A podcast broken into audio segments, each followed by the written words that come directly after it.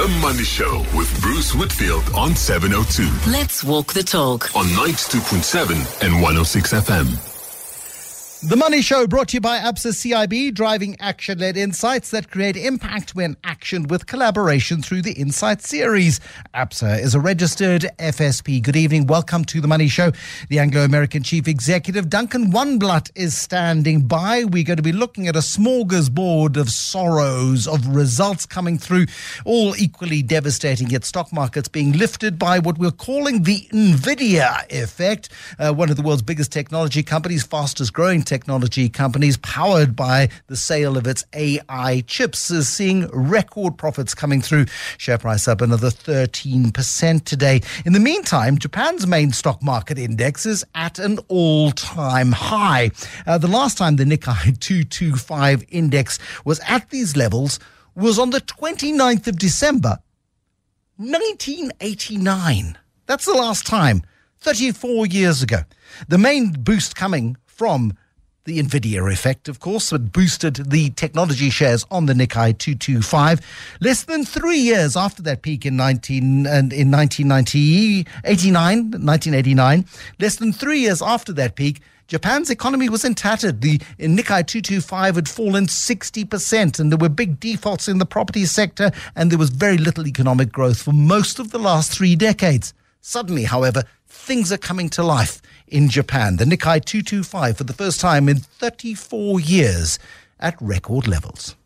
The Money Show with Bruce Whitfield on 702. 702. Welcome to the Money Show this evening. The Money Show brought to you by ABSA CIB, driving action led insights that create impact when action with collaboration through the Insights series. ABSA is a registered FSP. Well, to Duncan Wanblad we go now. And for the second time in just over a decade, Anglo American is weighing up its portfolio, which is mostly iron ore and nickel and platinum and copper. There's a bit of coal still and diamonds. And it's deciding which bits to keep and which to let go. Today, announcing it's writing down the value of De Beers by 30 billion rand following its shock 94% uh, collapse in annual profits. Duncan Wanblad on the line to us from London this evening. Duncan, your predecessor Mark Cutifani was wrestling with this issue probably 10 or 12 years ago, and he was contemplating exiting iron ore assets. And at the last minute, there was a change in strategy thank goodness. But I think it underpins just how big and difficult and complicated a task this restructuring business actually is. Hi, Bruce. Yes, look, uh, I mean, the, the whole purpose of uh, of uh, of the asset reviews uh, in in the portfolio is really around the robustness of the whole of the portfolio, as opposed to deciding, you know, fundamentally what's in and what's out. I mean, every asset in a portfolio, every business in a portfolio has to, uh, you know, has to carry its weight uh, you know, and it has to do that through the cycles. And that's the most important thing uh, in terms of delivering value in a, in a multi-commodity type of business. Uh, and that's, uh, that's something that really isn't uh, needed to happen periodically. I think it's got to happen consistently, you know, throughout the cycle. And that's, and that's all we're doing at the moment. I remember uh, meeting Don Tooth. I don't know if you ever came across Don Tooth, a wonderfully named man. Of course, yes. who ran Vergelegen very successfully. And it was at the last crisis that Anglo had where he jokingly said, well, Vergelegen is the only profitable asset in the entire Anglo-American portfolio, which was kind of ironic for, a, for a mining company. But you've got to make these long-term decisions, haven't you? And you've got to try and figure out what is going to be needed, what is going to be in demand, and what can you mine effectively and profitably not tomorrow, next week, or next year, but a decade and two decades from now. I think that is absolutely spot on the money, uh, Bruce, without a doubt. I mean, the decisions that we make in terms of the value of the whole of the business, the portfolio has to be looked at through the whole of the cycle. Know, it was just two years ago that uh, Anglo Platinum made seven billion dollars yeah. of contribution to the to the group's EBITDA, and in the same year, I think De Beers made one and a half billion dollars of contribution to the group's EBITDA. You know, both of those businesses have been really impacted by a real downturn in the cycle of those uh, of those commodities. Uh, but that doesn't necessarily mean they're not good businesses at all. And as you say, the decisions that we need to make uh, associated with uh, the assets in the portfolio have to be done through a very long-term lens of uh, of value. Uh, for, for example, in De Beers, and I don't mean to preempt anything here, but it, for, example, in De Beers, which if you look at the portfolio as it stands at the moment, um, De Beers is possibly the least popular of your family members at the moment. In a world of lab grown diamonds, in a world where normal people can't tell the difference between the real thing and a lab grown diamond, De Beers does seem to be quite a tough asset to hold on to long term.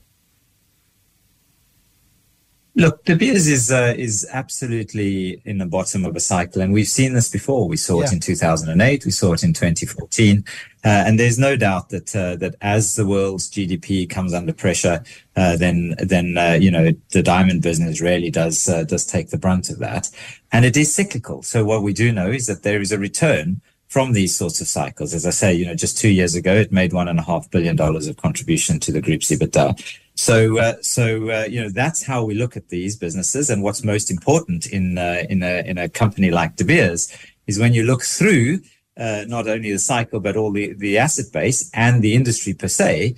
Then, in, in the world of uh, of natural diamonds, there are very few assets, the quality of those that uh, that exist within the De Beers portfolio today. And in a world where supply is really drying up in terms of new resources coming on stream, then that really does put De Beers in a very remarkable position, actually. Uh, it does. It doesn't necessarily mean, though, that it's part of an Anglo portfolio for the long term. In the same way, uh, you know, EVs at the moment in a bit of a slump, and Hertz is giving back 20,000 vehicles because people don't want to rent them anymore. They're expensive to fix. The batteries are monumentally expensive to replace.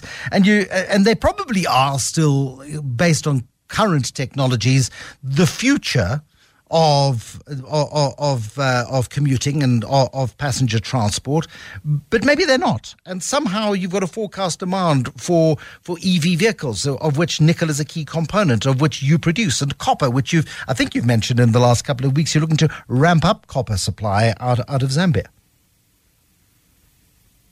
Well, no, not Zambia. I mean, we, we okay. do have uh, we do have a really big uh, big copper business, uh, but and we've just brought on, as you know, Quellaveco in uh, in Peru. We've got development options uh, and growth options within uh, our Collahuasi project, within our Collahuasi operations in Chile, as well as expansion to to Quellaveco and and a very nice little resource that we're pursuing in Finland, which is which is a, a polymetallic resource, which includes not only copper and nickel but also also PGMs.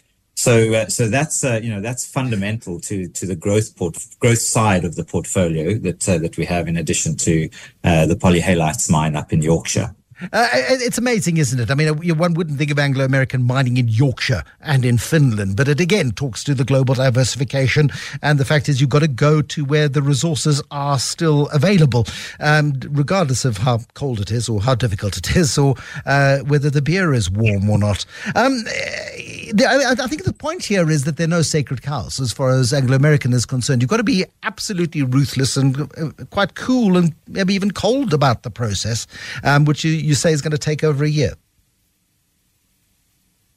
Uh, well, look, I mean, uh, what I did say is that uh, is that when you're looking through a portfolio like this, then uh, then value has to be the key driver, and value is informed by a number of very important components, and these include the plan for every one of these assets, the markets within which those assets are operating, the time that we are in the, in terms of the cycle, uh, the role that those assets play in the in the greater portfolio, as uh, as well as the fact that uh, that if you were thinking of adding anything or or uh, or reducing anything, you've got to think through what the frictional costs of that additional subtraction would be, as you say, through the cycle. And, and without a doubt, it does, you do have to be ruthless and you do have to suspend all emotion, uh, when you do this. And you have to absolutely look at it, uh, you know, through a, through a stakeholder, including a shareholder value lens, uh, to make the right decisions. But you need to make them over the right time frames, without a doubt. And, uh, and by the way, Bruce, Anglo American has operated in Yorkshire before. Oh, really? Uh, so we have already built a in Yorkshire and operated it quite successfully for about 20 years, I think. Um, Cynthia Carroll was very unpopular uh, in April 2012 when she suspended the payment of dividends. The unthinkable happened uh, within Anglo American. Nobody was used to, everyone sort of thought that Anglo American was the forever dividend payer, that there'd be incremental increases every year. And there was so much trouble that she suspended it. You've seen profits fall by 94% just because the winds have been against you in practically every one of your, your major portfolios. You've not suspended the dividend, but you've nearly halved it from 74 to 41 US cents, despite that profit fall. That's sending a message that yes, times are tough, but this isn't all fall down as far as Anglo American's concerned. That's uh, that's exactly right, Bruce. I mean, actually, we haven't changed our dividend policy at all. Uh, you know, which really seeks to distribute 40% of the earnings of the business. So to the extent that the earnings uh, okay. drop for, for the reasons that you've just said, you know, 100% of the delta between the 2022 earnings and the 23 earnings was fundamentally a function of uh, of diamond and uh, and PGM revenues. Uh, it doesn't doesn't change the way we think about the dividend, and uh, and absolutely represents the confidence that we have in uh, in the cycle and uh, and the company itself. Duncan Wanblad, thank you very very much indeed. Duncan is the chief executive of Anglo American on the line to us this evening from London. The Money Show with Bruce Whitfield is brought to you by ABSA CIB, action-led insights in Africa's non-bank financial institutions sector to drive collaborative impact through the ABSA Insight series. ABSA is a registered FSP. The Money Show. The markets. To Graham Kerner we go. Graham Kerner with the Kerner perspective on a Thursday evening here on The Money Show. And I described it earlier, Graham, as a smorgasbord of sorrows. Anglos to Grindrod to Goldfields to Pick n Pay, Tiger brands, and we can throw blue label telecoms into it. Just dreadful outlooks, dreadful results, dreadful updates. Uh, we've covered Anglos largely with Duncan Wanblad. Let's give Pick n Pay the full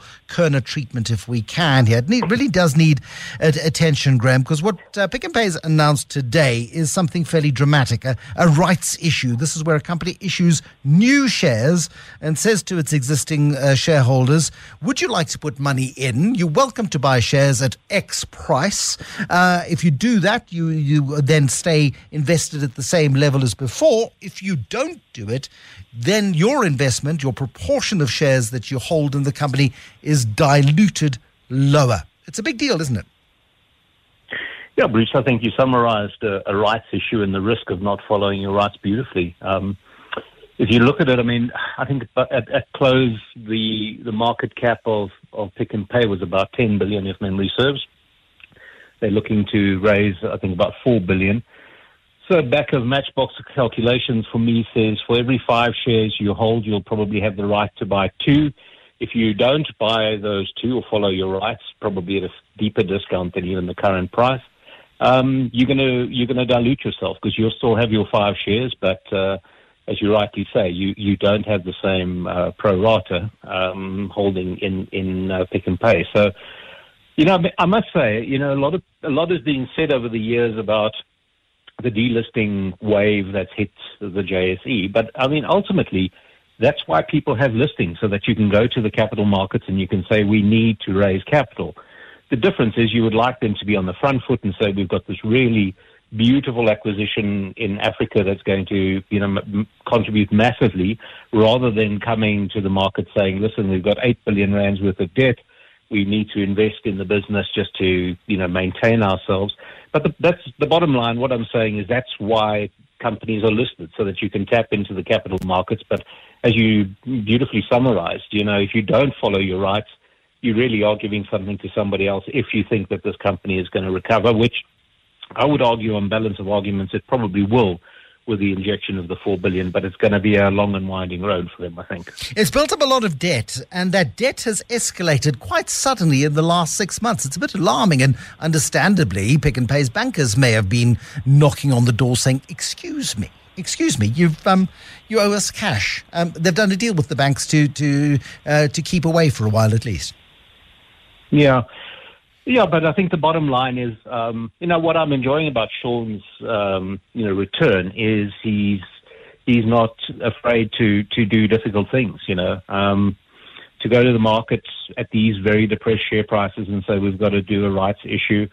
Um, that shows character and a, a, a, determination to fix the problem. Um, but yeah, I think the the reason for the ramp up in debt. Well, firstly, I think the core supermarket business is lagging. Um, you know, Shoprite really has is in a league of their own, and I think it's hurting the likes of, of Pick n Pay. So I think the the festive season was pretty awful. So Shoprite, uh, sorry, the supermarket business not doing well. At the same time, they're obviously investing money in the clothing business and in ASAP, etc. And all of that needs funding. It needs capital, and the core business is not generating the cash to to to drive that growth. So I think that's the primary reason for for the significant increase in debt. And as you say, I think the debtors have been patient, but they're not going to be patient forever. And uh, it, it's probably going to take a while for the core operation, the core SA supermarkets Yeah. to turn around.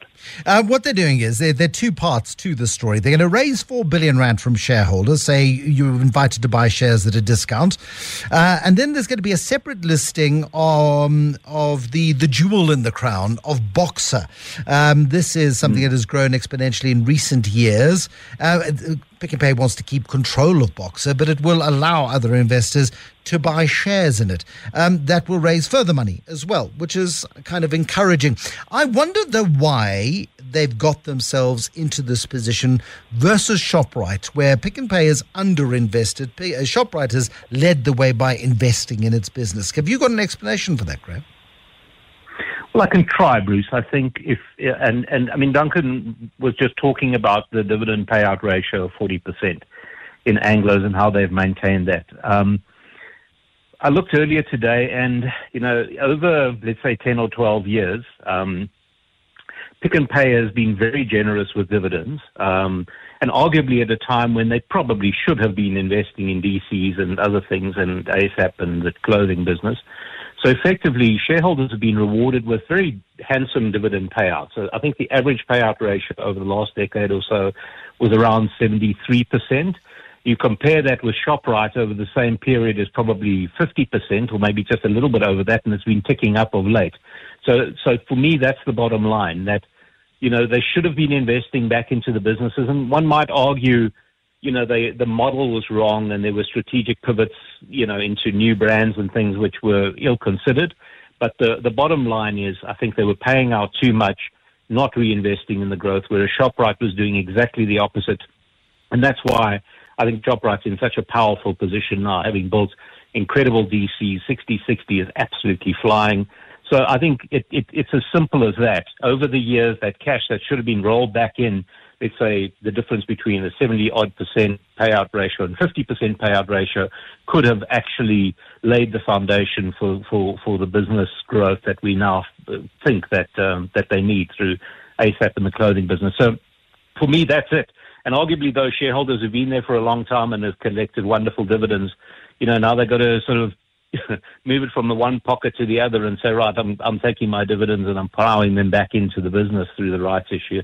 But I think for me, that's the core. Uh, apart from strategy, it was the fact that they just didn't invest in their own business sufficiently. I mean, just to clarify, dividend ratio. So if I make a profit of 100 Rand and I've got a dividend policy of paying out 73%, um, I pay out 73 Rand out of the 100 Rand. I give that back to investors. If my policy is 50%, then I give them 50 Rand and I keep 50 Rand inside the business to develop it, to grow it, to, to invest in growth, right? Yeah, absolutely. And Anglo American's policy is to pay out 40%. Of course, you, you have the option to always do special dividends. Sure. Uh, but, but in principle, uh, you know, our view is always businesses that are growing, that are expanding, that need capital, a lower dividend payout ratio, you can always crank the dividend up later, but you've got, you cannot starve the business of the capital and the funding that it needs to grow. And I think that's really what Pick n Pay in large part has done over the last few years. I wonder how much the role of the fact that the Ackermans have got a control structure um, that gives them control of the business has led to a higher dividend ratio than perhaps in Shoprite, which doesn't have. Um, it- yeah, they've got more complex structures or had more complex structures when Christo Wiese was involved in terms of how he called the shots there and, and Whitey Basson called the shots. But there aren't big shareholder blocks in Shoprite in the same way as there are in Pick n Pay. Correct. Yeah. Obviously, um, things have, have changed quite a lot, but e exactly to your point, I think I think the old control structure and the family obviously enjoyed the dividends, um, and maybe were slightly less operationally involved than than they were maybe 20 years ago. So I think that probably laid the foundation for them just to, you know at, at a- at a board meeting to hear okay we, we we're recommending a 70% payout and you know if you if you're not being told the business actually needs the funding then exactly you'll be only too happy to take that so yes I do think the you know, the family probably enjoyed the dividend uh, yield as well. Um, but yeah, um, we are where we are now. The question for shareholders is, do you follow your Yeah. rights? And we're not invested there. But if I was, I would say you've got to be, you know, loopy to not follow your rights if you've come this far. Um, and I think I think what I'm seeing from Sean is is all the right things. You know, tough decisions. I think the clothing business is is, is trading well. Boxers we've discussed is is is doing very very nicely. Um, I think ASAP is getting going. So you know, it's just a case of you, you know it's going to take a few years, and you you just have no choice, I believe, but to recapitalize it and to to restructure the balance sheet. So. Um, if I was a shareholder, I would definitely follow my rights in Pick n Pay. And uh, it'd be interesting to see what the Ackermans do, of course. Uh, it's logical that they would follow their rights too, but if they follow their rights and retain control, then uh, what impact does that have on other shareholders? Do they go, oh, actually, maybe, you know, maybe we we take our money elsewhere? It's going to be an interesting discussion. Uh, uh, we, there's been so many stories today. I don't know what you see as the most important. We've done Anglos. There's, there's Blue Label in the mix. There's Goldfields in the mix. There is Tiger Brands in the mix. Pick one and tell us why you've picked it. Well, I think Anglos is, is interesting because, you know, what Duncan was basically saying is exactly like Sean is doing at Pick n Pay. You know, tough decisions have to be taken. The environment is not conducive. You know, those old cash cows in, in diamonds and, and platinum are having a tough time, courtesy of a few things. Um, and they have to, they have to attack the cost base. Um, I actually quite like that, that UK, um, agricultural commodity business. Um, I know they are looking for a partner, but I think agricultural commodities are, are a very exciting place. So again, you know, you've got to take a long view, and I think that's what Anglos has always done. But um, I think you know we'll we'll look back maybe three or four years from now and say, geez, you remember how how tough it was, and the earnings fell because of impairments and a whole lot of accounting noise and and, and whatnot. But um, I think we we're getting to the phase where where Anglos is starting to look a lot more interesting than it has for some time.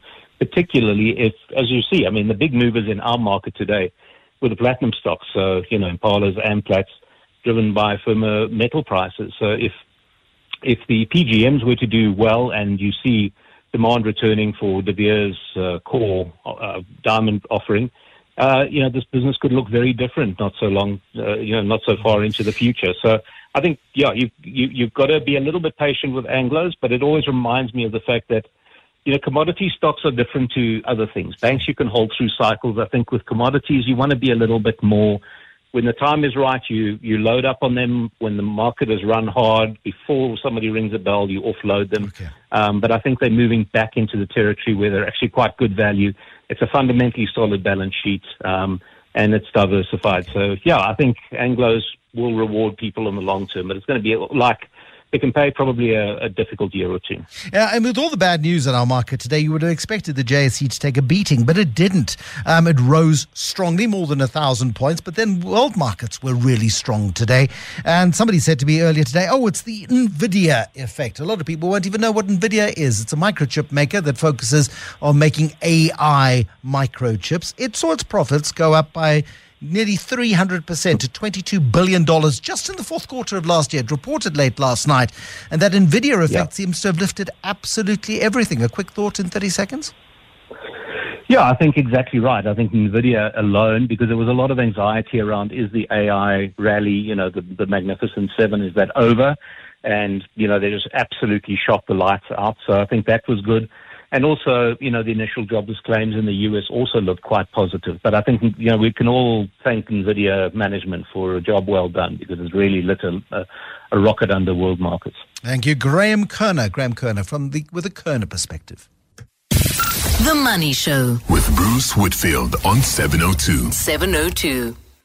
The Money Show brought to you by ABSA CIB, driving action led insights that create impact when actioned with collaboration through the Insight series. It's a lot of collaboration, a lot of insights. ABSA is a registered FSP P. Uh, Meryl Pick standing by for us this evening. We'll chat to Meryl um, all about Pick and Pay and where to next for the Ackerman family. Then Jan Vermeulen at uh, MyBroadband on the astonishing story of the chief executive at London-based Bytes Technology, Neil Murphy, and the share transactions that have unstuck his career. And then a marvelous story, a really amazing story. I spent a lot of time earlier this week really putting it together and learning and figuring out how Aveng was rescued from near collapse. It is by no means the company it was that helped build the 2010 infrastructure. It is a fundamentally different business. Its management's going to sit in Australia. The head office is going to be in Joburg. The listing's in Joburg. It's a really interesting way of resurrecting in a Lazarus like fashion a company that was on the brink of death. We'll pick up with Sean Flanagan, the chief executive, on how they turned around a dud, effect- effectively, and rescued it and saved jobs in the process, I guess. You're with Bruce Whitfield on 702. 702. Well, a tweet or an X or a social media post with uh, the retail sector veteran Sid Vianello today, posting some really interesting questions about the Pick n Pay rights issue. Uh, he says, Pick n Pay, now the big question will Ackermans put in money? To retain control, they'll need to invest at least 1 billion rand.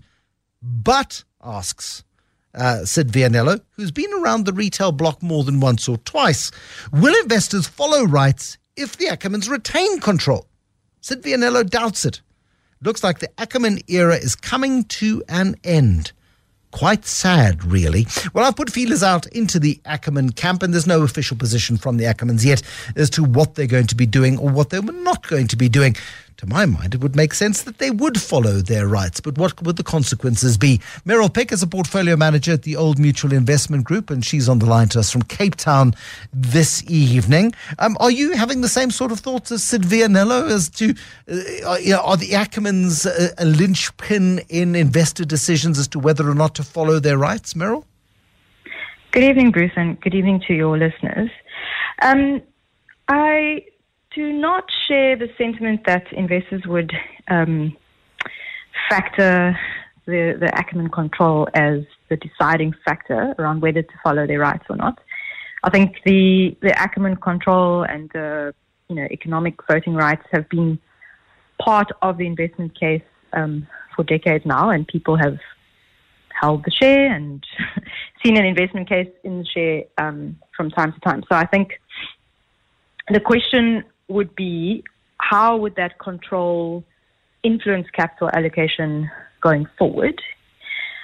And if you think about what are we seeing, so we've seen Sean Summers returning to the group, um, endorsed by the Ackerman family, seemingly given quite a lot of leeway um, to put forward what he thinks of the strategy and even what he thinks of the balance sheet. I think that's a positive sign. Um, we've seen them do a 180 on their Ekuseni, strategy, which was rolling out the the QualiSave um, kind of offering to to go head to head with um, USave within Shoprite Checkers. Sean Summers has come in and, and stopped that, so that's another sign that he's actually been been given um, um, power to make some real um, decisions. Um, we've seen them stop the, the dividend, and now we are seeing some quite decisive action around um, around the balance sheet. So, after a number of years of potentially questionable capital allocation decisions, in particular prioritizing the dividend, um, and one could argue funding the dividend through debt. Um, you know, they've been paying the dividend, they've been expanding DCs, they've been rolling out new store formats, all the while pay, continuing to pay the dividend through COVID, through load shedding. Um, we're seeing a, a, pivot now to take some quite tough decisions on the balance sheet. Um, so they are in control now, and they are yeah. making these decisions now. Okay, I mean, and it's it's really interesting, isn't it? I mean, it, it is this is the decisive action that has been needed for some time, I suspect, and that's precisely why the Ackermans asked Sean Summers to return. They've not just endorsed him; they asked him to come back, and he's agreed. I think on the basis that you know I I need to be able to call the shots here, and I need to do what needs to be done, the painful surgery that needs to happen, and it's also really interesting, and it's going to be a wonderful opportunity, I think, for investors um, to have another retail option because Boxer will be separately listed on the JSE. Pick n Pay will retain control of Boxer, but it is the, the, the, the I don't know the, the golden child in the portfolio at Yes. the moment. It's in a sweet spot of the mass market of South Africa, and and that's the place where you're going to uh, compete with USave. I guess you don't need the quality Yes. save business. Yes, I mean, certainly, I agree with your view. I was, uh, well, we, we have not been big shareholders, but um, just as a as a student of strategy 101, I felt it was unnecessary um, to segment the Pick n Pay brand to that extent. And um, you know, Sean Summers came in. One one of the first things that he commented on was was that, um, and I personally happen to agree with that. Um, we are going to actually get to see now with more clarity during the course of 2024 what Boxer actually does produce because those numbers are still somewhat of a mystery. Um, and that will reveal probably the extent of the problem within Pick n Pay might surprise, um, but perhaps also the quality that sits within the Boxer model. Um, the returns that that business is generating, um, you know, may also surprise. And I think back to the, the capital allocation point, um, and maybe I'm jumping the gun here on, on, on whether the family puts in money or not. I had a, a quick look. Over the past four years, this business has paid out four billion of dividends. You know, uh, Graham Kerner, sorry, just uh, I know you missed the Graham Kerner interview. Graham was Oh, saying did. the the dividend policy of Pick n Pay has been considerably more generous than Shoprite's, for example, paying out 70, ce- 70 cents in the rand versus Shoprite's 50 odd cents in the rand. And so, you know, where Pick n Pay has been incredibly generous with dividends, it's now, you know, to turn a, use a turn of phrase, time for shareholders to pay back some of the money, perhaps. Exactly. It's a dividend clawback.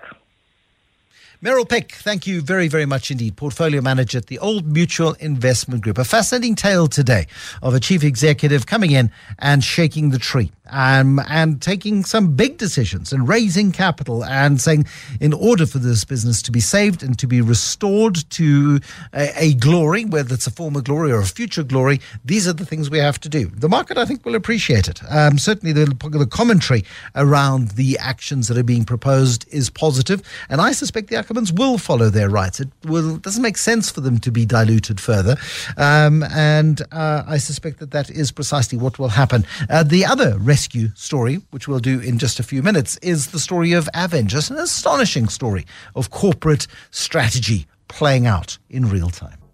702. Bruce is on the Money Show.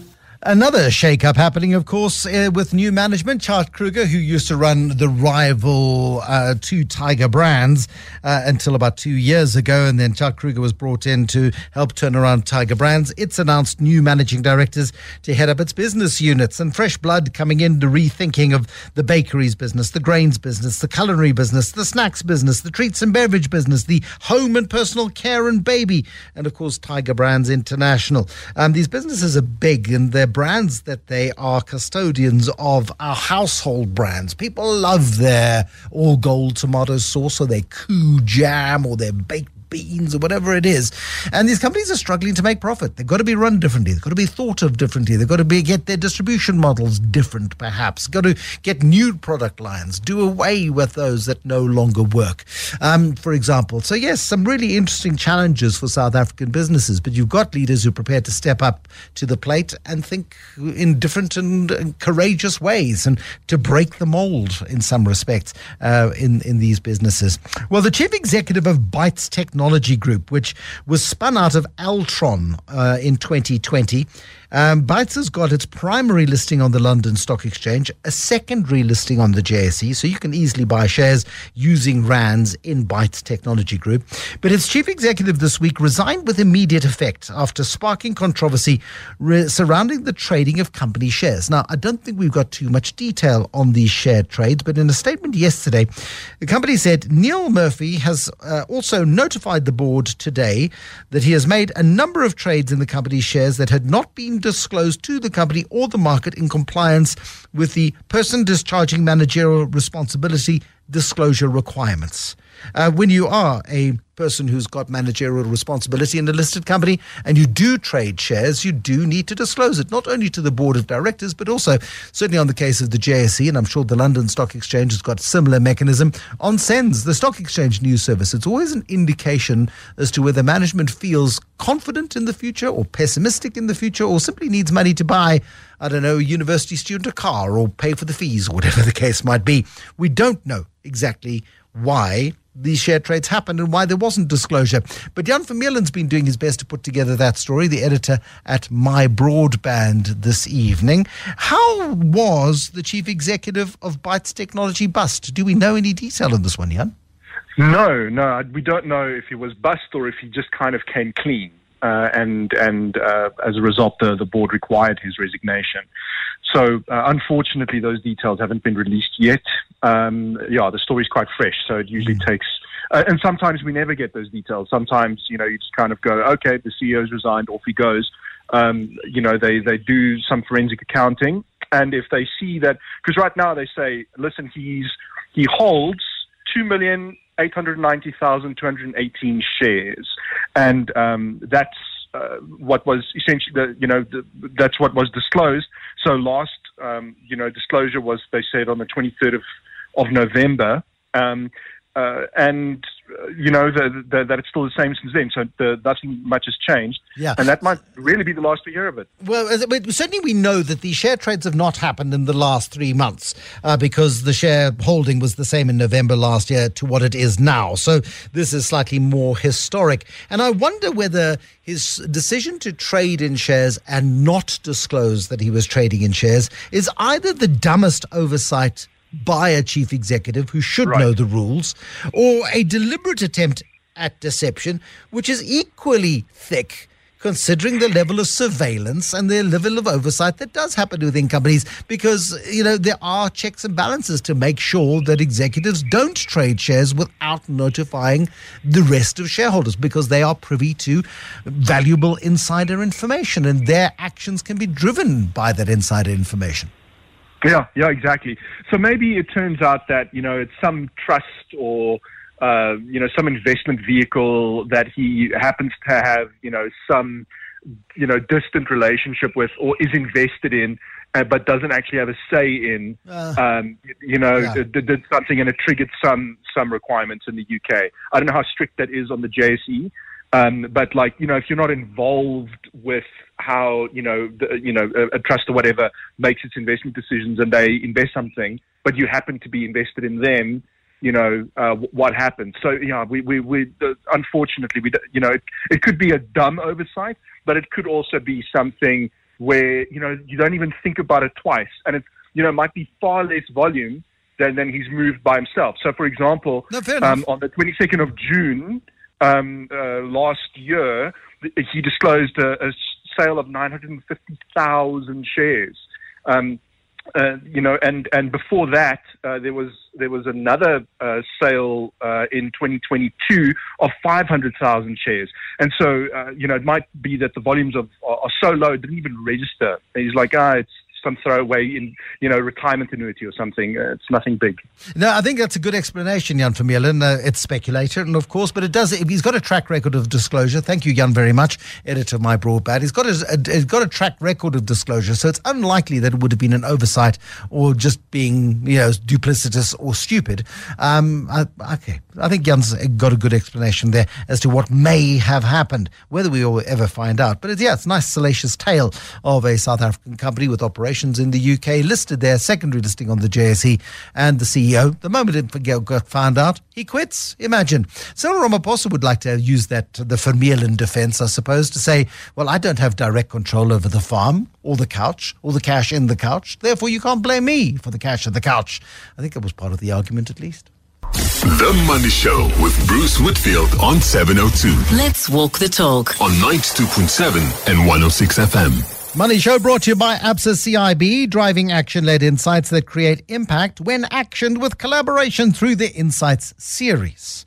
ABSA is a registered FSP. Welcome to the Money Show this Thursday evening, the day after the day after the budget. Well, it's just the day after the budget. Uh, budget seems to have gone. And I heard the finance minister was defending the budget, saying it's not an election winning budget. And I think that's the thing that stands out in my mind, anyway, on budget 2024 is that they could have taken the mickey. They really could have. They could have um, striven and, and made some silly populist choices, uh, especially considering the polling, the ANC's polling at the moment, but they didn't. Um, they really, I think, were quite um, circumspect in the decisions that they made. Um, and uh, yeah, I think, uh, you know, I'm not entirely comfortable. I think maybe on our Money Show Explainer tomorrow, we need to understand whatever that acronym is for the golden foreign currency reserves. I don't know if the Reserve Bank governor is available, uh, but we know the people.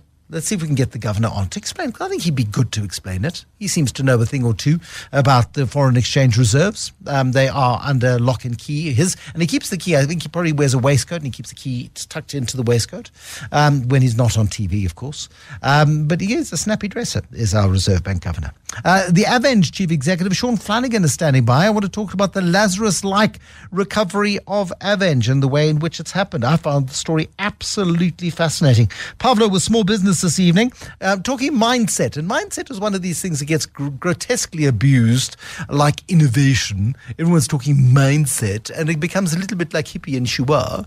But actually, mindset is pivotal in achieving anything of any significance, whether you are somebody who is uh, uh, any good at sport and you want to rise to the top of that profession, or you any good at anything in the world. If you've got a good mindset, you've got a better chance of succeeding. If you're constantly second guessing yourself and doubting yourself, or you don't really know what it is that you are and stand for, well, then your mindset is weak and you're not going to succeed. It's quite simple, really. So, yes, mindset is important. And then the investment school at half past seven tonight here on The Money Show. The Money Show with Bruce Whitfield on 702. 702. The amazing story tonight of how one of the biggest construction companies in South Africa came close to collapse but has been resurrected on the other side of the world. Aveng was one of the firms fined for collusion in the rush to get South Africa ready for the Football World Cup in 2010. Things then rapidly fell apart, not only for Aveng, but the rest of the construction industry. And it's a shadow of its former self as firms increasingly have gone international on wafer thin margins and have further got burned. But Uh, run briefly by the former chief executive of Kagiso Media, Roger Jardine, who then became the chief executive of Prime Media, the company that owns this radio station, before becoming chairman of FirstRand. Now he wants to become president, Roger Jardine. Um, but that's a side issue. Since uh, since Roger Jardine's time, however, there's been a metamorphosis of the firm, which has been selling off assets since 2017 and reducing its debt burden. Now, including the once mighty Grinaker LTA, which itself, I learned this week, was actually listed on the JSE in 1964 before Aveng bought it, um, and then Aveng sold it off. Now Aveng has got just two main divisions: Moolmans, which does contract work for mining companies in South Africa, and McConnell Dowell, which does as building and infrastructure work in Australia and Southeast Asia. The outgoing Aveng chief executive, Sean Flanagan, is with us this evening. And this week announcing management changes, Sean, and a really interesting strategy that I'd like to explore with you. Your management team, entirely Australian, your reporting currency going from rands to the Aussie dollar. 91% of your uh, money is generated in that part of the world, of course. But the head office and the listing remaining in Johannesburg. Just take me through the process that has got you to this astonishing point. Um, yeah, good evening, uh, Bruce, and good evening to your listeners. So, a correction firstly, oh. um, the, the management team is not entirely South African. Australian. Uh, the group C, uh, uh sorry, Australian. The yep. group CFO, Adrian McCartney, um, has been working, you know, he's been my partner through this process over the last five years. Um, he is, he has in fact uh, relocated to Australia, but uh, but Adrian um, is a South African. Um, and has been based in, in, okay. in, our head office here in Johannesburg um, for well, seven, eight years that he's been uh, group CFO. But once once they smell that dusty Australian air, I don't know. You know what happens to them. um, but but, then, but my point, I think, let me correct it then and say the, the entire management team is going to be based in Australia. That's correct. So so the senior leadership team will be based in Australia, and the way the the group has now been structured, um, you know, effectively we have uh, one one company now, uh, Aveng. Uh, we've we've we've flattened the structure very significantly and uh, and um, so so um, the McConnell Dowell used to run with its own board, and Moolmans used to run with their own boards. Um, we will now have a single board. I mean, we'll have statutory entities, and, and they will be required to have directors. But uh, but but effectively, Aveng will run now as a single board um, with a single management team. Um, so below the executive team, we will run what we call an opco, and uh, and that will really be made up of the managing directors okay. of the various business units. So those business units being our infrastructure businesses in Australia, um, New Zealand, and Southeast Asia. Our mining business, Moolmans, based here in South Africa, and then we have a, a, a building business called Built Environs, um, in which works across uh, uh New, Ze- New Zealand, primarily in Auckland um, in South Australia and in uh, in uh, um, Victoria in Australia. Was, was um, this the clear strategy as, as you sat in 2017 looking at uh, Aveng and just looking at the debt problem and looking at all of these businesses, which are great operating entities, but Aveng at the, the holding company level had huge problems. Um, was this the strategy from 2017 or did it sort of metamorphosize over time? So um, the strategy from 2017 was certainly to dispose of what we termed the non-core businesses. So those, you know, Grinaker, LTA, Trident Steel, our manufacturing businesses, um, and our material businesses in, um, um, as well. Um, so that that certainly was the strategy, and to focus on the on what we termed the two core businesses, being McConnell Dow and and uh, Moolmans. At that point in time, we weren't really thinking about relocating the epicenter of the, of, of, the, of the business to Australia. But over time, it's become very clear that with you know 85 to 90 percent of our revenues and certainly 80 to 85 percent of, of our future profits being made out of um, the Australian business um, uh, McConnell Dowell, that it makes absolute sense for the epicenter to to to move there. We did signal a couple of years ago that we we were going to look at um, at uh, alternative capital markets. You know, a huge element of our business is is capex. So Moolmans is a very capital intensive business, and it's very difficult to to to buy big yellow mining equipment in dollars and service it in rands. So so that was certainly you know part of the thinking over the last couple of years. But uh, but but certainly in 2017, 18 our focus really was on disposing of the non-core businesses and uh, and and reducing our debt, which was, as, as you said earlier, was very very substantial. You will stay on the board as a non-executive director. I assume you stay on in South Africa, and you're going to have a mix of uh, non-executive directors in both Australia and in South Africa. What, what, have we worked out a board structure yet? Yeah, so so um, our, the chairman of our board, Philip Hourquebie, is based in London, um, um, and so and and Philip, as you may well know, is um, is also the chairman of Investec Bank. Yep. Um, so he's based in London. Um, we have Scott uh, uh, Cummins, who's who's my successor, and Adrian McCartney, the CFO. They both will be based in in Melbourne. We have one other director based in Australia, uh, in, in, Sydney. We have a director who's based in just outside New York, and then we have three South, three, three South Africans. So we have uh, um, Bridget Modise, who is the, the, the chair of our audit committee, David Noko, um, who who is on our board, and myself. We will be based here in South Africa. Uh, I'm assuming board meetings are, are virtual then, because it's just um, uh, No. not. No, no, no. Um, we have our. I mean, we we had our board meetings last week. Was our board week, and and all of the directors were in Johannesburg Okay. for that.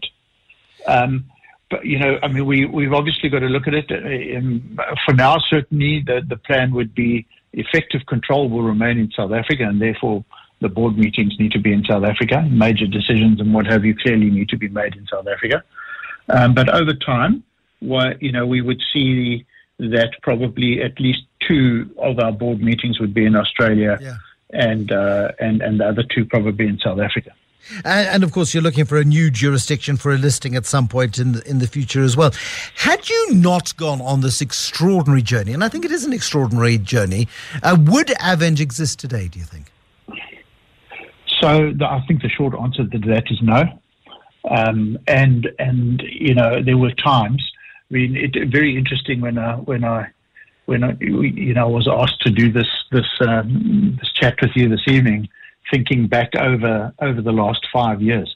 So in 2017, I was a non, an independent non-exec on the on the Aveng board.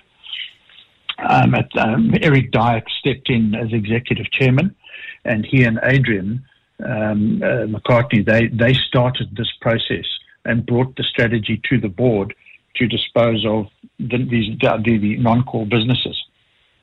Um, I, I, Eric requested that I step in and help him restructure and dispose of Grinaker LTA, but I was doing that as a as an external person, albeit that I was a director.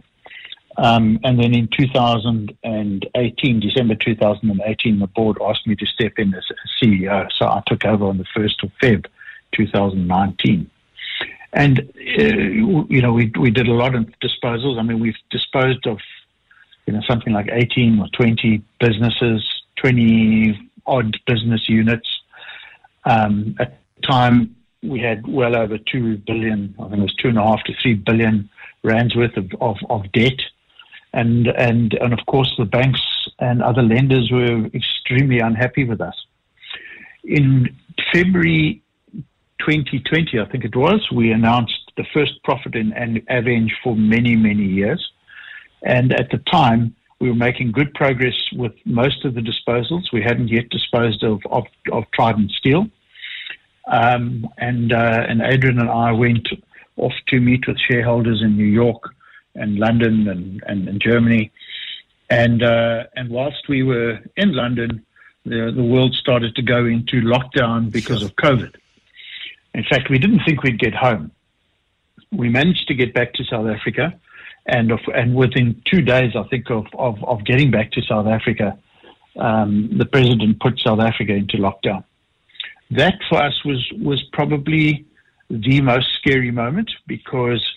Um, you know, we had no revenue in South Africa at all because all of the mines had closed. We, we Trident Steel was closed, etc. And uh, and that was a very very difficult moment. We had a hole in our cash flows of about 400 million at the time, and uh, and of course the banks. Uh, well, the banks didn't know what COVID meant either, so they were being very very careful about businesses that they they supported. In the end, we managed to negotiate uh, a short-term loan of about 200 million from the banks, and we had to go to our staff and um, and and you know from from the, the board down all the way down to you know people who who you know sit at our reception or our drivers. Um, we all take we took a pay cut for a month. I remember that. Yes. Um, and uh, and and so um, you know that was an extremely difficult time. We did manage then to sell off a whole lot of steel out of Trident Steel at the time. We and we got out of the merchanting steel business, so we managed to pay the banks back a couple of months later. Um, eventually, we did. We were able to repay our staff, which was very important. When we when we got to a place where that we could pay back the staff, we did so. And uh, so that was probably the most difficult time. And then in COVID, you know, Adrian and I were, were, were going into the office and we were negotiating with the banks. I mean, there were 40 people on calls, all of them with their, with their cameras off on Teams. Um, and it was an extremely difficult time, but we got through it with the support of, of, of our banks. Um, and uh, and the support of our board and and and our major shareholder yeah. in New York who, who who who came to who came to the table with a uh, under underwrote a rights issue. Uh, Sean, it's a it's an amazing story of the the Lazarus-like recovery and survival of Aveng, and thank you for sharing the tale with us this evening. I'm really grateful.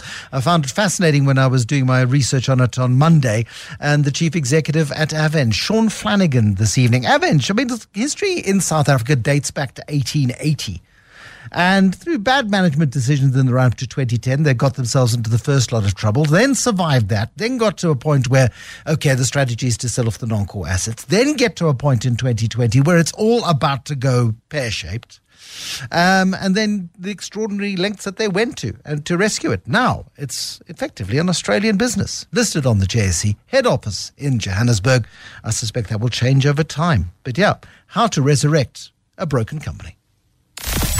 The Money Show with Bruce Whitfield is brought to you by ABSA CIB, action led insights in Africa's non bank financial institutions sector to drive collaborative impact through the ABSA Insight series.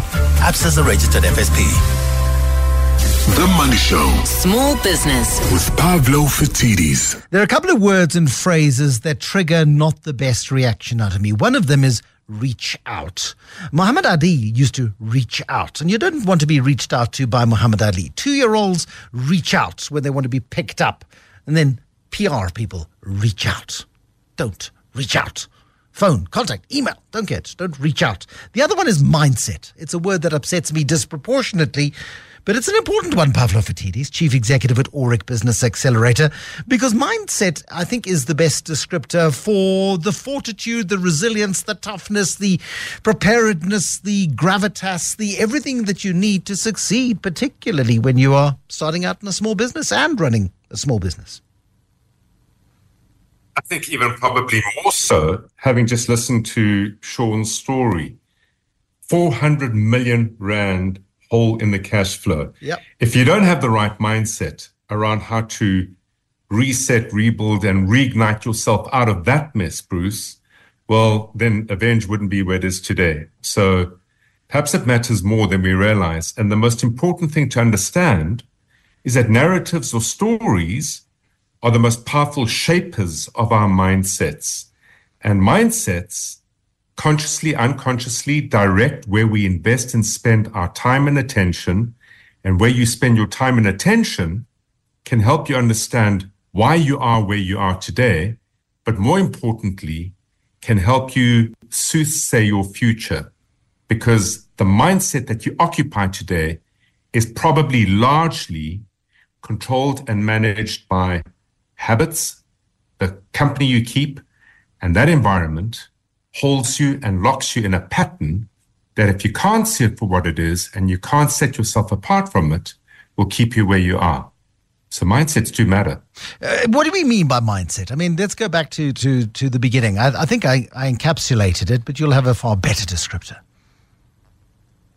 Well, in many ways, a, a mindset really shapes and forms your attitude around whatever it may be. So, in your business, if you hold an attitude that the future is bright, you will see things fundamentally different to someone who is in the same industry, a similar business that has a mindset believing that things are poor.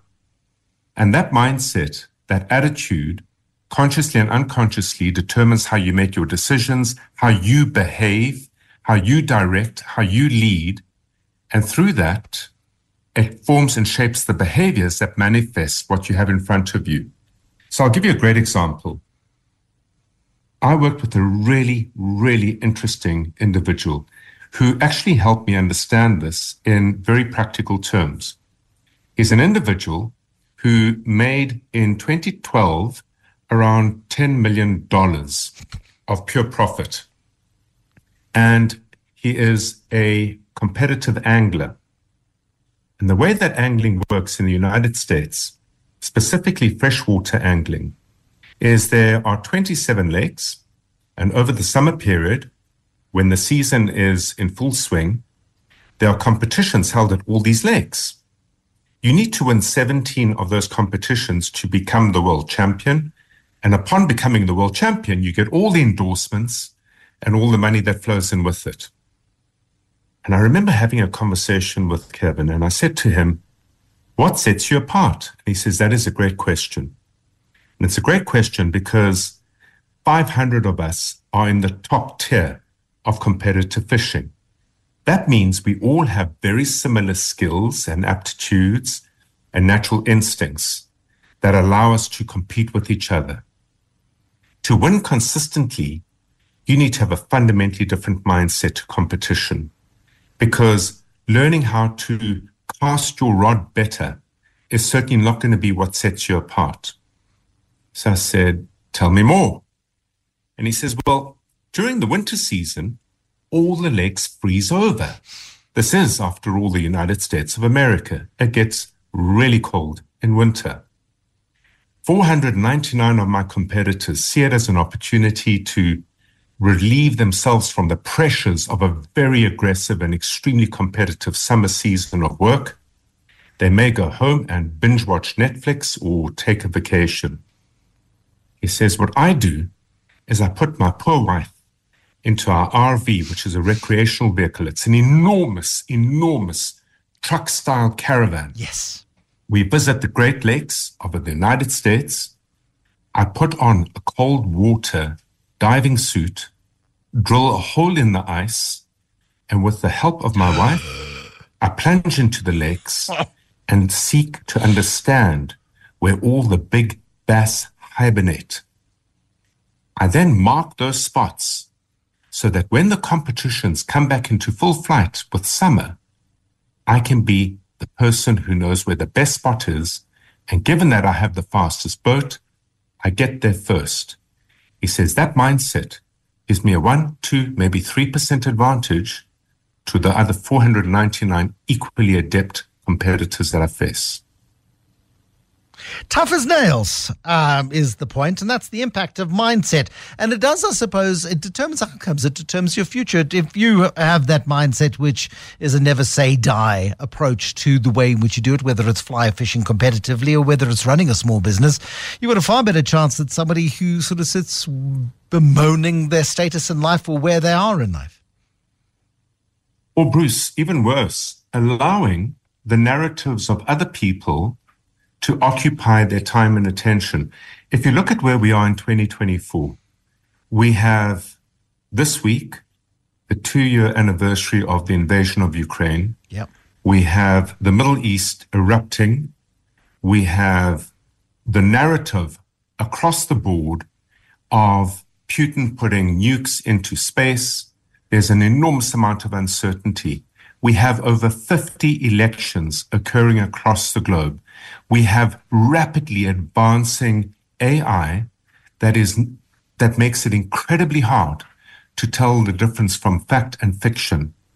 And the noise that's going to come across our board through media, through our devices, through businesses that we operate in, those narratives, if we allow them to occupy our time and attention, as opposed to our own personal narrative around why do I do what I do as a business owner? Where do I intend to be 5, 10, 15, 50 years from now? If we allow those narratives to supersede our own narrative, our time and attention will be diverted into other agendas as opposed to the agenda of competing, outwitting, and outplaying all our competitors when they themselves have their time and attention occupied by those other agendas it is a fantastic opportunity to get your head straight, mm. to set a hard target, to set a long distance target, put your head down. And I say this cautiously, put the blinkers on and only look and see at what you have control over. Let that be where your time and attention goes. Let that be the narrative that governs your mindset and put it into play. I wonder, because mindset is a fairly new word that's entered our language. I I'm sure it's existed for many, many years. I'm sure it goes back a long time, but it's been popularized in the last couple of years. Is that because it's more important than ever, or just that we're paying more attention to it? No, I think it's more important than ever because I think we're suddenly realizing how habits form and how behaviors form. And in many ways, you're absolutely right. It's a very, very new word in mainstream let's call it business. But one of the forefathers who had really put an enormous amount of architecture and structure to understanding and appreciating it is the late Carl Gustav Jung, who uh, was uh, the late psychologist who, who, who brought about Jungian psychology. He actually dissected and tried to put into an architecture a shape and design of how we behave and think. And how we behave and think directly correlates to how we manifest what we have. So that thinking is now, what about 40, 50 years old? Only, only. It's very young within the existence of Western thinking and psychology. And I think mindset is going to become a deeper and more powerful area of attention in order for us to harness and control the potential that we all have as individuals. The Money Show. Investment School. We hear a lot about China, and we hear a lot of, di- of, of really disparate data on China. For example, Richemont came out with a trading update a couple of weeks ago in which it reported that sales were stratospheric and China was booming. A week before, Burberry, the UK-based luxury goods group, had said, well, everything is falling to pot because um, nothing really exciting is happening in China. De Beers today, um, the Anglo-American update, we spoke to Duncan Wanblad, the chief executive earlier, um, was talking about the fact that you know, luxury sales in China under pressure. Um, so certainly there are mixed signals coming through. We also know that one of the biggest property companies in the world has failed in China. We know that there's a big property debt overhang in China. We know that growth rates aren't what they were. We know that there is a, a, a crackdown in, in, terms of government regulation on technology companies, which have been allowed to expand without so much as a, a, a please, could you calm down and stop trapping children in your uh, addictive algorithms? And now they're being asked to rethink the way they work. So most investors really, I think, are quite apprehensive about the China future. For a long time, China regarded as the, com- the country that by 2030 will surpass America's GDP. That's looking less likely. India suddenly is the flavor of the month. But what does it mean, though, for China and for an investment opportunity in China? How cheap are Chinese equities? We know they're filthy cheap because we've seen the uh, um, the the Shanghai index fall to levels last seen 30 years ago. Uh, what about the debt levels? What about all these bad questions? Let's get some common sense in here. Well, not so common, frankly. Um, some good, solid sense then. Simon Phillimore, Chief Investment Officer at Independent Securities. I could talk myself out of ever dreaming about investing in China because there is so much bad news, but perhaps that's precisely the time we should be paying closer attention to China, Simon. Yes, I, I believe so. I think it's been a, a difficult place to invest over the last couple of years. And as you mentioned, um, investors in that stock market over the last couple of years um, haven't fared well, or for that matter, or for that matter, over the long term. The, the Chinese stock market is down 42% over three years. Over three years, and as you uh, rightly alluded, uh, both the Hang Seng and the Shanghai uh, indices are are at levels last seen two or three decades ago. So there's certainly a lot of uh, fear in that market at the moment. And we look when we look at the Bank of America um, fund manager survey that comes out every month, we see that the second most popular trade is for fund managers to bet against uh, China. So certainly um, there are a lot of uh, reasons not to invest in China, uh, but one could arguably, arguably say that um, a lot of that bad news um, is already in the price, um, and then I guess the next question is, uh, what would be the catalyst uh, for a change in sentiment um, in in Chinese equities? And a lot of investors have been expecting some type of big bang bazooka from government in terms of stimulus, much like they did in 2016 and 2019. But we've seen more subtle signs. And I think um, in terms of those subtle signs, uh, they, have uh, literally taken uh, a playbook from what Ben Bernanke did uh, back in, in, in 2010. Um, and at the moment, the Chinese economy, it's no secret, is, is struggling. Um, and that's creating um, a negative feedback loop. Um, so because people's wealth in terms of their um, housing and their housing crisis is, is, their wealth is declining because of that.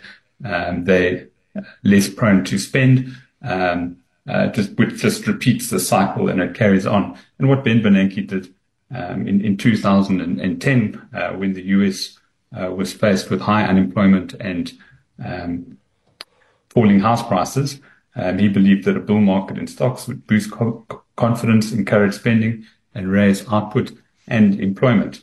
Um, and we certainly saw from the, bottom of the financial crisis um, the impact um, that that had. So we're seeing a similar thing from regulators in, in China.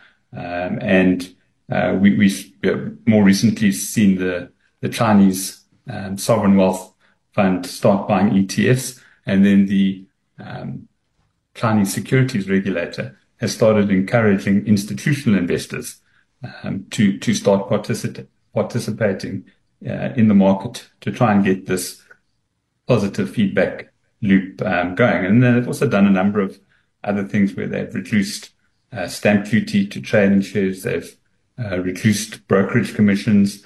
Um, they've reduced yeah. margin requirements. Um, so there's a whole lot of positive signs that we're seeing from uh, the regulators. And I think one thing you can generally count on is when a Chinese official is told to do something, yeah. usually does he does it to the power of of n. Exactly. How quickly would you like me to do it, sir? Is generally the response. I, I you know, you were talking there, and I was sort of my mind drifted a moment. I said, "Oh, look, he's talking about South Africa. So much is going wrong. So many, but so much is priced in. So many things. But if we looked at the all share index over, I don't know, the last eight years or so, um, you would say, well, the market is flat the JSE is going to be trading between sort of broadly speaking 70 and 80,000, uh, mostly in a mid range up to 75,000 for much of the last seven, eight years. And therefore the JSE has gone nowhere. However, if I then just picked a handful of shares, I could probably have doubled my money, whether it be Standard Bank, Clicks and Capitec or any um, Mr. Price and other retailers perhaps. Um, ShopRite could throw it in there. If you stock pick smartly, suddenly your performance relative to the index is the, the outlier in the same way as China. If you'd bought Tencent, uh, Alibaba and I don't know, something else impressive, um, you would have done, you, know, you would have done very well out of China. Um, we, we're wrong to be obsessing, I think, about the index index or not? Um, I think that the index is a broad representation of, of shares. And I think for the average investor, it's, it's very difficult to pick a few shares and, and literally uh, say there are 200 shares in South Africa, for instance, that investors can invest in. Yeah, it's, it's probably, um, you, you, can hold up both hands and that's the number that have done exceptionally well, um, over the last uh, decade. So it's almost like a needle uh, in, in, in, a haystack um, in terms of, of picking them. And I think your point there pretty well is pretty good in terms of emerging markets generally um, have underperformed um, over the last uh, 10, 15 years. And we see these things move um, in, in cycles. And in fact, uh, many investors were actually fed up with the, the US um, in the early 2000s, there was almost a 10 year period where they underperformed uh, emerging markets uh, horribly. Uh, we've seen that t- cycle turn quite dramatically now. Um, and uh, yeah, these things tend to mean revert, mean revert and, uh, and I expect the same will happen at some stage again. Uh, uh, can you let us know when and fire a starting gun so that everybody's aware of it? How, uh, when we look at South Africa and we look at China, and, and we, I mean, you seem to be suggesting that China's worth a, a, a, pitch at least. How much can investors put offshore via investment structures? Because if you do have money in South Africa and you're disappointed with the growth and you're worried about the fact that, you know, America's running very, very hot at the moment and you kind of go, well, I'd like to pop some into some Indian shares shares, and I'd like to pop some into some Chinese shares as well. What what can you and can't you do? Yes, the, uh, the environment has changed quite dramatically for investors um, in terms of what they can invest offshore. Uh, so in terms of compulsory money, pension fund money, investors can now invest um, up to 45% of their uh, uh, retirement assets offshore, which is quite a significant portion. And in fact, we've seen a large differential in performance between those South African managers that have taken that uh, limit to, to, the extreme and, and, and those that uh, haven't. I think your average South African fund manager last year would have generated um, pretty much a flat return, while those investing offshore, uh, having a significant portion offshore, would have would have earned about 15 to 20 percent.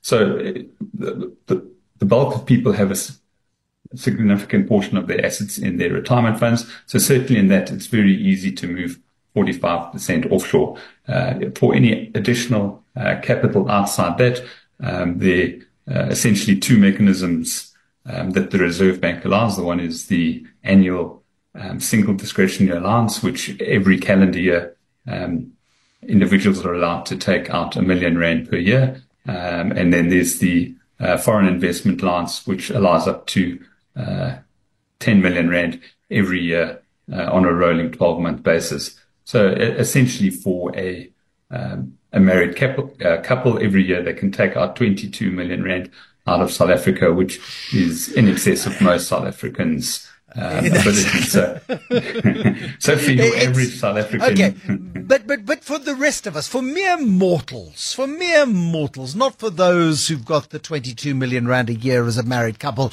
um, to disperse, you know, year in and year out. For mere mortals who've got 22,000 or 222,000 or maybe 2 million, I don't know, whatever it might be. Um, what are the options in the real world? Yeah, so the the first option is the um, uh, I guess on the JSE, there's a number of ETFs that trade, that track offshore markets. There are ETNs on the JSE that also track uh, foreign shares, uh, some of the bigger ones like Amazon and Microsoft. Um, and then, of course, there's a whole host of offshore service providers which offer investment platforms where uh, South Africans can invest offshore and access pretty much any share in the world or uh, fund in the world. So that would be the most obvious and uh, probably ideal choice for, for most investors. Chief Investment Officer at Independent Securities, Simon Phillimore, this evening on The Money Show. More with him in just a moment as we wrap up this Thursday evening edition of The Money Show. The Money Show. Investment School. The Money Show is brought to you by ABSA CIB, driving action-led insights that create impact when actioned with collaboration through the Insight series. ABSA is a registered FSP. Simon Phillimore, the Chief Investment Officer at Independent Securities. Uh, when we look at market sectors, emerging market sectors in particular, asset classes, where you look at South African investors who have got a smaller and smaller universe in which they can uh, invest. And you're not just going, well, it's China, America, or South Africa. Can we cast the net a little broader? Yeah, absolutely. And I think um, uh, where one doesn't have stock specific uh, skill, there's a whole lot of ETFs that uh, these days host to in, investors' needs. And whether one wants to invest in India, there would be an ETF for that. And similar you know, for any other uh, emerging market um, in in the world, like places like Mexico, Thailand, India. Um, uh, there, are ETFs for that, and um, yeah, I think they ca- they capture the beta of the market uh, well for investors. And there's also restrictions for investors investing in uh, stocks directly. Um, so for in, places like India, um, Vietnam as well, the the restrictions on on on, um, on what foreigners can do. And uh, we, had, I suppose, it was quite an amusing experience when we could look look back retrospectively at it. But we spent nine months opening up a stockbroking account in Vietnam, so we could uh, buy a stock that we had identified that we thought would be the next big thing. So it took nine months to get the account opened. Uh, then we put our order in with the with the stockbroker to buy the actual share, um, and um, they came back to us and said, no, the stock um, foreigners have bought the stock to a 50% limit that the government has installed, and we can't actually buy the share. Oh. so there's a lot of there's a lot of nuances uh, like that when investing in uh, emerging markets. Um, and I think for many of those instances, just the ETF uh, would be a better option. No, exactly. I mean, very few of us have got the, the capability all the time, the patience. You would have seen a huge opportunity, of course, in order to do so. Uh, but even with all of your skills, ability, and understanding of markets, you know, when the rules change or the tides turn or the sands shift, um, it becomes that much more complicated. In China, I mean, the, the sectors that look attractive for investments in China, um, one has to go stock specific again. We know the big league names. Have you found some little gems hidden away somewhere in a in a corner of a Chinese cupboard? Uh, yeah, I think at, at, at, this stage we still focus largely um, on the large or, or, or mega cap um, shares. Certainly, historically, we have invested in some of the smaller mid cap names, but I think when when liquidity starts flowing back or foreign liquidity starts flowing back into the Chinese market, it will move the uh, bigger names uh, first. And I think it's fairly to in, invest in the bigger names um, that we all know at the moment, just because the valuation levels um, are, are so depressed. When we, we run um, some of the part models on um, some of the large tech companies in, in China, and it's almost like we have to bang the computer just to check that it's working properly. When we look at the numbers, the discounts to uh, NAV are, are, so wide, and uh, some of them are, are just uh, ludicrous. But I, I, can mention a few of them. It's something like NetEase, the second biggest gaming company in uh, in China, behind Tencent, has, has 20% of its market cap represented uh, by cash. Alibaba, which everyone knows, has um, 30% of its market cap represented by net cash on its on its uh, balance sheet. Baidu has 45%. JD.com has 80% of its market cap represented by net cash on its balance sheet. You don't get those type of numbers unless uh, uh, you're faced with a very depressed market. And I think in, in my career, I've probably only seen valuations that cheap once or once or twice, and that would be after the the global yeah. financial crisis, and then after the dot com bubble. Are there some smart ETFs in terms of ETFs that go for the top 50 Chinese tech companies or top 100 Chinese tech companies in the same way as I'm sure you can zone in on sort of smaller target areas rather than buying the whole S&P 500 you might want to buy just the Magnificent 7 there must be ETFs that do that sort of thing yeah there, there, there are and I, and I think in its um, purest form, an ETF is, is a wonderful in investment. They tend to be market cap weighted. So naturally, they're just um, rewarding the winners because as the winners get bigger, they just allocate more capital to them. And I think one of the um, dilemmas that investors face when they're looking at ETFs is there's actually just far too many of them. Um, and it, it often uh, becomes quite confusing. And there's an ETF if you want to invest um, in, in Japan, there's an ETF for that. If you want three times leverage, there's an ETF for that. If you want to have a Japanese ETF that's dollar hedged because you worry about the yen, uh, there, there's an ETF. So I, think um, generally uh, for investors, just a simple market cap weighted on a particular market um, is is the best thing uh, without getting too clever. Um, you, you also tend to pay more for those esoteric um, ETFs. Yeah. And generally, we, we prefer the more vanilla type of uh, ETFs. It's very easy to get too smart by half. It most certainly is. Simon Fillmore, thank you. Chief Investment Officer at Independent Securities this evening, wrapping up the Money Show.